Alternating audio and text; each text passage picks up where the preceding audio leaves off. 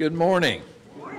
So great to see everybody here today. And this is the uh, 4th of July weekend, um, something that we all enjoy celebrating. It, it occurred to me, as um, Kelly mentioned, uh, tomorrow being the 4th, uh, that I don't remember a lot of specific 4th of July. Uh, they just kind of all run together, you know, picnics and fireworks and celebrations and things of that nature. But one that I do remember very, very distinctly is 52 years ago tomorrow. Uh, Linda and I left Abilene, Texas, headed for St. Louis, Missouri to uh, begin our life in ministry. It was 107 degrees, and there was a hot wind blowing, hot, dry wind. And uh, Linda was seven months pregnant with Stacy so she was driving our 69 Camaro.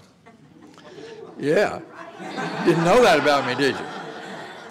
And, and I was driving the unair conditioned rental truck.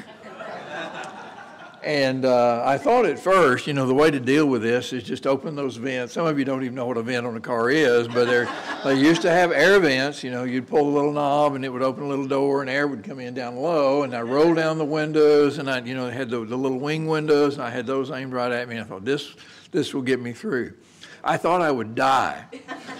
that air coming in was so hot, I couldn't stand it. So I closed all those vents, closed those windows, and just sat there and sweated and just rode it out. I don't know how hot it got in that truck, but I was surprised that we made it. But I thought, well, this is a great introduction to ministry. But um, nevertheless, a memorable, memorable day, uh, one that I'll never forget. I hope that yours is a lot better than that tomorrow, and uh, hope that you uh, uh enjoy the freedoms that we have, and uh, so glad that you're enjoying the freedom that we have to worship together today. If someone were to ask you to describe how much God has forgiven you, how much mercy He has had on you, what would you say? You know, you can't really quantify a thing like that, can you? If you said, well, he's, he's forgiven me a million, then the question would be, why not a billion? Why not a trillion? Why not a whatever goes beyond that? You might answer something like, He's forgiven me infinitely. He's forgiven me more than, than I deserve. But we really can't put a number on it. We really can't put an amount on it. We really can't measure it. We can't weigh it. We can't count it. But it com- when it comes to our forgiving other people, it's a different story, isn't it? We do a lot of counting. We do a lot of remembering. We do a lot of quantifying. Peter was trying to quantify forgiveness in Matthew 18, verse 21, when he approached Jesus. And he said, How often will my brother sin against me and I forgive him? As many as seven times. He wanted a number. He wanted to quantify the forgiveness that he owed to anyone who might sin against him. That's how we think. This conversation between Peter and Jesus forms the climax of this chapter that Jesus gives us on kingdom relationships. And it started with the question, too, remember? It started with that question of who is the greatest among the apostles, which led to Jesus teaching a lesson on humility and putting a little child in their midst and telling them, unless you become like this child, you can't enter the kingdom of heaven. Not only will you not be the greatest, you can't even be in it. Unless you stop this thirst for status, unless you stop swaggering and start serving, you can't even be in my kingdom. Then he continued with his command to see that you do not despise one of these little ones who believe in me in that marvelous parable about the shepherd who had 100 sheep, but one of them got lost and he went and searched for it until he found it. The point being that everybody in the kingdom counts. Everybody in the kingdom counts equally. And that we cannot discount anybody. And that that means forgiveness. Peter's been listening to all this, and that got him to thinking about forgiveness. And I suppose his thinking ran something like this Well, Lord, that's all well and good, but how far do you go with it? How far do you go with it? Especially, how far do you go when somebody sins against you repeatedly and you repeatedly forgive them? At what point is there a limit? At what point have you simply become an enabler of their sin? At what point do you need to stop that forgiveness process? And so he tried to quantify forgiveness. He said, as many as seven times now, the rabbis in Jesus' day had already done this math. They said three times. Three times is the max. Beyond that, the person no longer deserves your forgiveness. Beyond that, you're simply being overindulgent. So they said three and no more than three. So Peter took that three, doubled it, and added one. I don't know if he had read their, re- their writings or not. I kind of doubt that he had. But whether he had or not, he probably knew their, their thinking, knew the idea that was floating around in those days. And so he doubled it and added one and said, So as many as seven times. And then after that, does it someone still deserve forgiveness? I'm sure he thought he was being generous. But Jesus' answer must have stunned him. Because Jesus said, I do not say to you seven times, but 77 times. Now, there are some ways of translating the Greek that, that can come out as 70 times 7, and you may have that in a footnote in your Bible.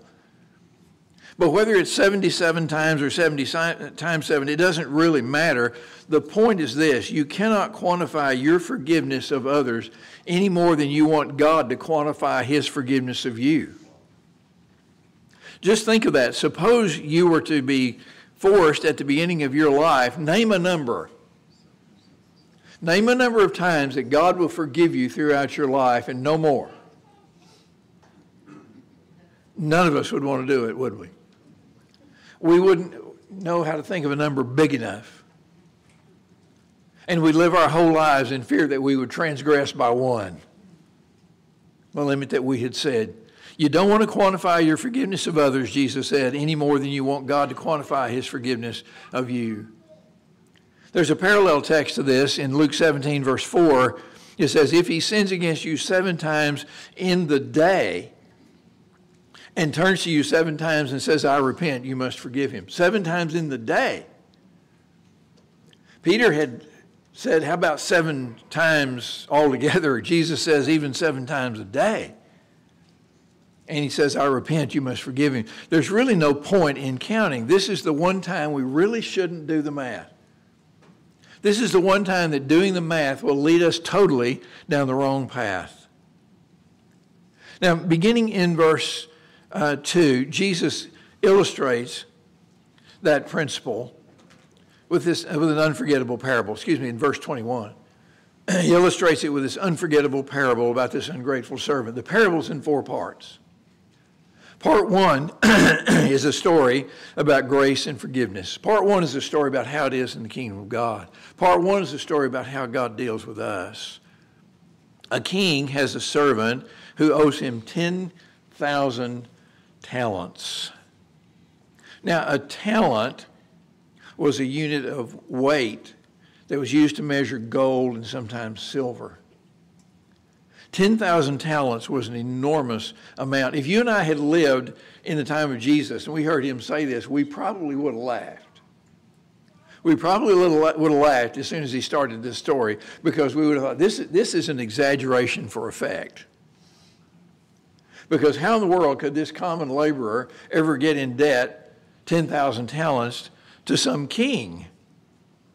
because 10,000 talents, one talent, one talent was worth approximately 6,000 denarii. Six, uh, denarii was that silver coin that a laborer got paid for a day's work. So one talent was worth 6,000 days' work. So 10,000 10, talents is going to be 60 million, 60 million denarii, 60 million days' work. When you have to go back to work on Tuesday morning, by the way, think about that. Okay, 60 million days' work. is what these, this man owed. And so there was only one way to settle the debt because it couldn't be paid. And the way to settle the debt was to sell this man and sell his family and sell all his property and take that in settlement of the debt because the debt could not be paid.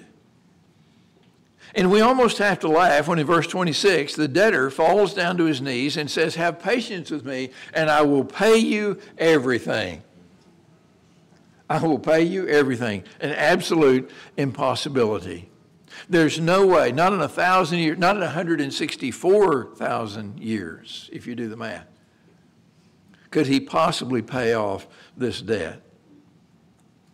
I read recently that the U.S. national debt is now 30 trillion dollars. But that was two days ago. It's probably 50 trillion now. Because I saw one of those little uh, clock thingies, you know, that, that just shows you by the second how the debt's rolling up. And, and I thought, I'm going to put down 30 trillion here in my notes, but that's not going to be right by the time I preach this. 30 trillion dollars. So this man telling this king that he would pay back 10,000 talents is like you or me calling up Joe Biden and saying, Joe, don't worry about the national debt. I've got it. I'll take care of it. It'll all be paid in the morning. Just let me call the bank. It's ridiculous. And this is ridiculous that this man makes this plea. Just be patient with me and I'll pay you all that I owe. Now, his master knew that he couldn't pay back that debt, but Jesus said, out of pity for him, he released him and he forgave him the debt. No payback, no servitude to work it off, no selling of himself or anybody no handing over of his property, no attempt at payment, no partial payment, no settlement. He just gave him debt forgiveness. He just let it go. That's part one. Part two is a story of ingratitude. That same man, having been forgiven, as he's going out, apparently on the way, out from this audience with this king with the sweat still on his brow, thinking he was about to be sold into slavery, and finding that he'd been forgiven, bumps into a fellow servant who owes him a hundred denarii. He owes him a hundred denarii, and he grabs him and he tries to choke the money out of him. And the second guy did exactly what the first one had done. He promised to pay. Just be patient with me and I'll pay you everything I owe. Here's the difference between the two men's situations 10,000 talents was a debt so big it could not possibly have been paid. 100 denarii is a few months' wages. It was very payable. It could have been paid back. But instead of allowing him to do that and thinking, you know, I had so much mercy shown me, I'm going to show some mercy. Instead of doing that, he orders him to be thrown into prison until he can pay the debt. And you can't pay a debt when you're in prison. So he just has him thrown in to jail permanently. Then there's part three Judgment Day. Some of his fellow servants saw all this. The Bible says they were greatly distressed and they went and told on him. And then he had to face his master, who at this time was not in such a forgiving mood. He wasn't as kindly as he had been earlier. He said, You wicked servant, I forgave you all that debt, and should you not have forgiven your fellow servant since you had been forgiven so much? He owed you just that little bit, and you wouldn't forgive him that. And I forgave you so much. And so he handed him over to the jailers, and they threw him into jail until he should pay all of his debt, which is never. He never gets out. And then there's part four. Verse 35, Jesus' application of all this. So also my heavenly Father will do to every one of you if you do not forgive your brother from your heart. You know, there aren't very many times that Jesus says to his disciples, if you don't do X, God's judgment is going to fall on you. This is one time when he makes it clear. God is going to do to you what that man in the parable, that king in the parable, did to his servant who was ungrateful if you don't forgive your brother from the heart. So, how many times just do it? Peter's question how do you quantify this? Jesus said, forget about that. Forget about the math. Forget about the numbers. Forget about quantifying. Forget about counting. Just do it, he says. Someone once wrote that forgiveness always seems so easy when we need it and so hard when it's time for us to give it. And forgiveness is hard work. If you've ever had to do it, and I'm sure we all have, forgiveness is hard work. Oh, there are a lot of times there's those little things that just, you know, kind of irk us and we just sort of brush them off. That's not really forgiveness, that's just kind of ignoring. I'm talking about when something has really been done to wrong you, to hurt you, to cut you deeply, to really affect your life. And then you have to turn around and forgive it. It's hard work. It's not easy to do, but it's absolutely necessary. Why is it so necessary? Well, one reason it's necessary is because we can't sustain fellowship without it. That's true whether we're talking about a church, a family, a business, or any other group of people.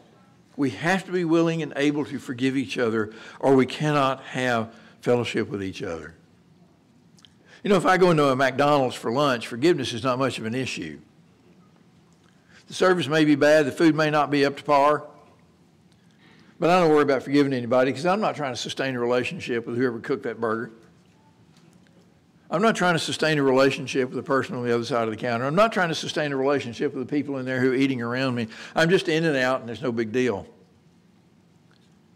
But it's different when we're in relationships with others.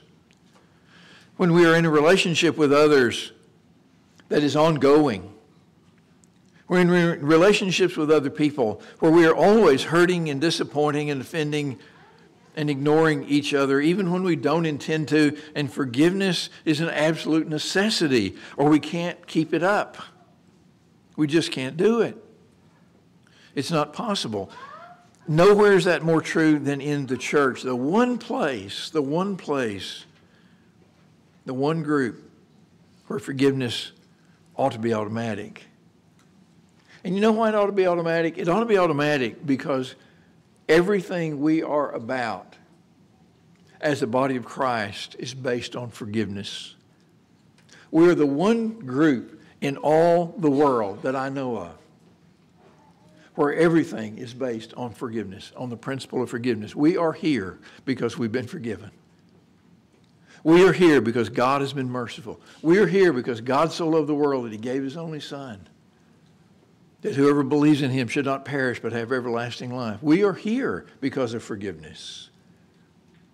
And so forgiveness ought to flow among us, between us, whenever it's needed, without any counting. We're the only community that's based not just on the idea of forgiveness, but the reality of forgiveness. And the only way we can maintain our fellowship is by living by that law of forgiveness.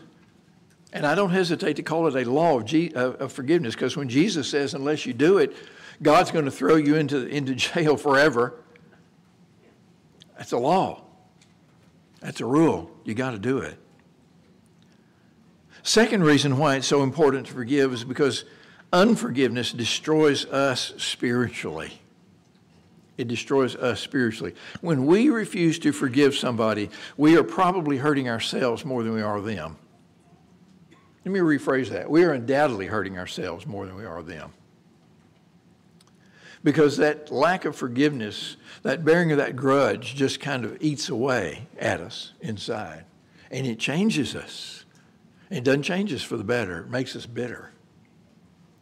Someone has said that forgiveness is God's gift for us to be able to release ourselves from a past we can't change.